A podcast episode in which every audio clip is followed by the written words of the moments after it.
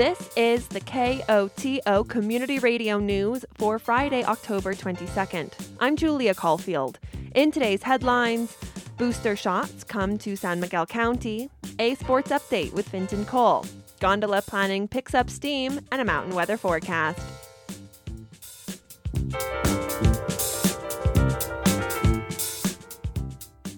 Past week has been like a slow motion race towards booster shots for many across the country and in San Miguel County. On Thursday, as the final hurdle, the Centers for Disease Control and Prevention approved both Moderna and Johnson & Johnson booster shots. The Pfizer vaccine was approved for boosters roughly a month ago. In San Miguel County, public health jumped into action and began administering boosters on Friday at its planned vaccine clinic. Boosters are eligible for all residents who received a Johnson & Johnson vaccine. Moderna and Pfizer are available for residents 65 and older, those 18 and older with underlying conditions, and people who live or work in high-risk settings. Residents are also allowed to mix and match their COVID vaccine. Those who got J&J could get a Moderna or Pfizer as their booster or stick with Johnson. Individuals are encouraged to speak with their primary care provider if they have questions about which booster to get. Public Health will continue to host bi weekly COVID vaccine clinics. There will be a Moderna clinic on Thursday, November 4th at the Telski Wellness Center in Wagner Ski Plaza in Mountain Village. There will be a Pfizer and Moderna clinic at the Telluride Intermediate School Gym on Friday, November 5th. Public Health will be providing first, second, and booster shots during the clinics. Registration is available at sanmiguelcountyco.gov slash coronavirus under the vaccine tab. You can't touch this. You can't touch this. Fall sports are plugging along at the Telluride High School. In this week's sports update, THS's Fintan Cole keeps us in the loop on soccer and volleyball. I told you, homeboy, you can't touch this.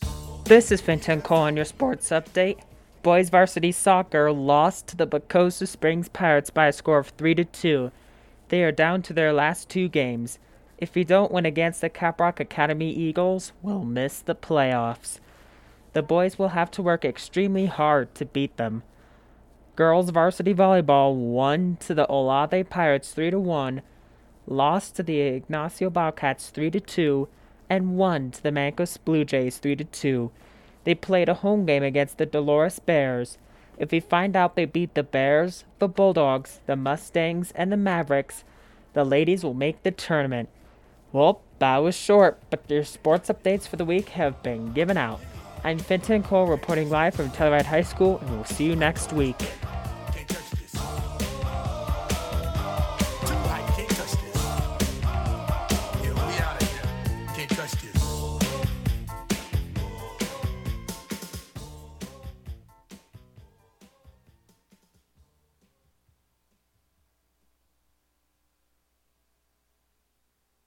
Twenty twenty was the year that never ended. 2021 may seem like it flew by, and each year the calendar ticks closer to 2027, the year the gondola will stop running if no one plans for the future. The town no longer has to operate or maintain the gondola system.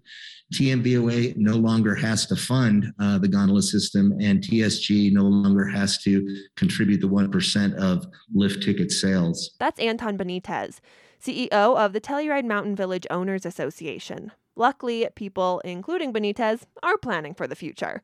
After a pause due to COVID, the Gondola Subcommittee, with representatives from Mountain Village, Telluride, TMVOA, Telski, San Miguel County, and the San Miguel Authority for Regional Transportation, are moving full steam ahead. This week, Benitez, along with gondola planning consultant Miles Graham, went to Mountain Village Town Council to provide an update on the planning process. According to Graham, the gondola subcommittee has come to several key findings for moving forward, and on the whole, they're straightforward. The gondola over the past 25 years has established itself as a community asset and that we want to continue working together so that that asset operates beyond 2027 and that to figure out what that future looks like we want to continue to work together and map out our options and evaluate those options and come up with a consensus based decision for what the future system looks like. Graham notes the subcommittee sees the gondola fitting into the landscape of tourism for the region but not as a catalyst for growth. Rather, it's a management tool that can be used to mitigate some of the impacts related to growth. And because it does, as we looked at ridership, move on a busy day around 20,000 people. Just for context, um, that's one of the busiest transit lines in the state of Colorado. When thinking about primary drivers for moving the gondola forward, um, really looking at system flexibility, cost of ownership, passenger flow, passenger satisfaction, and environmental impact are the big ones here. He says there are three main options for what upgrades to the gondola could look like. The first one being that um, continuous smaller upgrades the second option is the major upgrade to the existing system, utilizing a lot of the infrastructure that's in the ground today. The third option is a complete removal and replacement with a new system. The gondola subcommittee still doesn't have a final answer on which option to move forward with. Each has its pros and cons in relation to the key drivers, like cost and flexibility. But the region is taking active steps toward the answer. Town Council member Dan Caton sits on the subcommittee, and while he says 2027 may still seem like a long way away, now is the time to think about gondola long term planning. Because a huge amount of this will come from funding, federal funding, we got to get going because that takes years. There will be a leadership committee meeting regarding the gondola on November 9th. That will include Mountain Village and Telluride Town Councils, San Miguel County, TMVOA, Telski, and SMART. The aim is to approve the gondola plan past 2027 in November of next year. People across San Miguel County stepped up when the coronavirus pandemic hit. Medical center staff jumped into action. Grocery store and post office employees kept going to work through lockdown. Teachers switched to a whole new way of educating children. This week, the San Miguel Board of County Commissioners took a moment to recognize some of the everyday residents of the community with backgrounds in epidemiology, statistics, and medicine who have volunteered their time to help get the county through the pandemic. Whereas Joel Lee, Elizabeth Reagan, Jeff Coker, Greg Craig, Thomas Preston, and Eileen Barrett have been serving on an advisory group for San Miguel County Public Health since August 2020 and whereas members of this group were instrumental in implementing multiple COVID response programs. That's County Commissioner Lance Waring reading a proclamation recognizing the Public Health Advisory Group. The proclamation points to the group's work with the CO2 monitoring program, COVID wastewater data, ventilation consulting, and data analysis. Public Health Director Grace Franklin extended her gratitude for the group in stepping up to help the county in COVID response. This group is really um, experts and leaders in the field of public health and healthcare that live in our community and really wanted to make a difference throughout um, this pandemic response. Um, and they really have been instrumental in um, how public health has moved forward, um, brainstorming uh, really um, hard to grasp concepts and then um, helping implement programs um, that have really um, moved us forward and become leaders with our, within our own state. With unanimous support, the Board of County Commissioners approved the proclamation. Therefore, be it resolved, the citizens of San Miguel County would like to thank and appreciate Joel Lee, Elizabeth Reagan, Jeff Coker, Greg Craig, Thomas Preston, and Eileen Barrett for their volunteer work with public health and commend them for their work above and beyond the call of duty. Done and approved. October 20th, 2021. San Miguel County residents need to prepare to dial all the numbers for a telephone number, even if it's a local call. Last year, the Federal Communications Commission approved the number 988 as a three digit abbreviated dialing code to reach the National Suicide Prevention Lifeline starting in 2022. But in order to make that number work, a number of area codes with local dialing, like 970 in Colorado, will need to switch to 10 digit local dialing. That means including the area code with every call. Starting Saturday, October 24th, calls will not be completed as dialed unless they include the area code and the telephone number. San Miguel County officials encourage individuals and businesses to check and update websites, stationery, checks, pet tags to ensure they have the 10 digit phone number. They add calls from 970 numbers to 970 numbers will remain local, and the rates of the call will not increase due to the dialing change. Beginning July 16, 2022, individuals can reach the National Suicide Prevention Lifeline by calling 988. Until then, and continuing after, individuals can reach the Lifeline by calling 1 800 273 TALK or 8255. In Montezuma County, the Fairgrounds Speedway has become an establishment that's beloved by the community. It provides opportunities for kids to learn skills and be part of the community. In Cortez, KSJD's Sophia Stewart Rossi reports. It's a Saturday night in Cortez, Colorado. Cars are speeding around in the Montezuma County Fairgrounds Speedway with drivers of all ages behind their wheels. Some of them are kids as young as 10 years old. Sienna Small is in fifth grade. She just started racing this summer season. You got to keep your focused, and if there's a crash, try to avoid it. And For the small family, racing is a family event. Many generations come together at the Speedway to watch who can build the fastest car and drive it to victory. For Sienna, the family racing tradition is obvious even from her race car sponsors. and it says sponsored by Grandma and Grandpa. That's cool. Gene Williams has been the Speedway's promoter for the past few seasons, and spectators say Gene and his wife, Sissy, really focus on getting kids involved. For example, they started the Kids Shack at the Speedway. The Kid Shack is just a little kiosk that sells everything from snow cones to glow in the dark bracelets to soda, you name it, and more.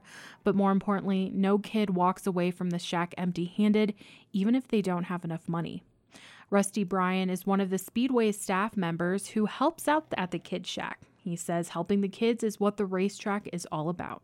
There's a lot of bad things that happen in Cortez, and a lot of kids come out here from uh, zero to 25. They all come out here, they have a good time. Many parents say the Speedway isn't just a fun event, it's an event that teaches structure for their kids. they have to work on their track, their car, to get it ready the whole entire year. You know, they have to earn money and work towards building it and learn how to put the motors together and order tires. You know, it's a whole year's process to run for four or five months. That's Andy Bundy. She's been on the racetrack since she was five years old, thanks to her dad showing her the track here in Montezuma County. And now Bundy has a kid of her own that loves going to the racetrack. And she also knows how important it is to have hobbies in rural areas. Drugs is a huge thing here in Cortez. There's no skate. And at the Speedway, drugs and even alcohol are strictly prohibited. Melanie Begay works with the Communities That Care, which is part of the Montezuma County Public Health Department. Communities That Care is an evidence based prevention model that promotes healthy youth development, improves youth outcomes, and increases positive youth behaviors in Montezuma County with the goal of preventing substance abuse. It's important for all youth living in um, rural or urban areas to have safe community spaces because when they have an area for youth to go, it's also associated with lower risk of substance use. Begay says communities that care did an assessment with residents and found that there are a lot of unknown activities outside of school for kids. So they developed a youth activity calendar to help promote pro social involvement.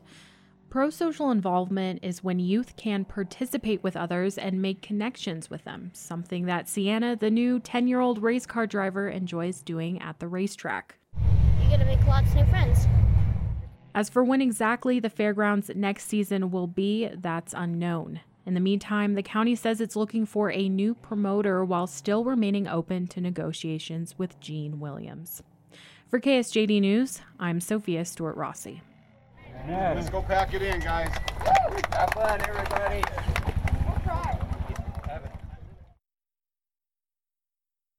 The number of people hospitalized with COVID 19 continues to climb in Colorado, with a vast majority of patients unvaccinated.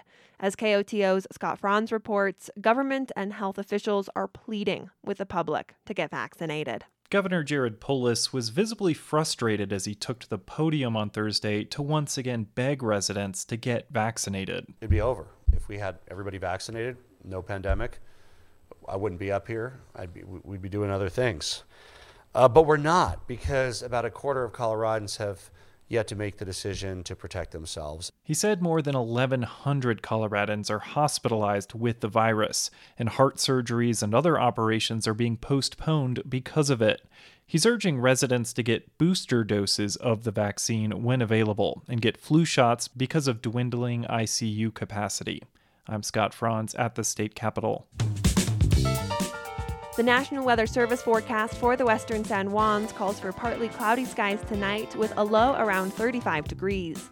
Saturdays should see increasing clouds with a high in the mid 50s. Saturday night, there is a chance of rain showers, followed by a chance of snow showers, with a low around freezing. Sunday, expect mostly sunny skies during the day and partly cloudy skies at night, with a high around 50 degrees and a low around 35. This has been the news for Friday, October 22nd.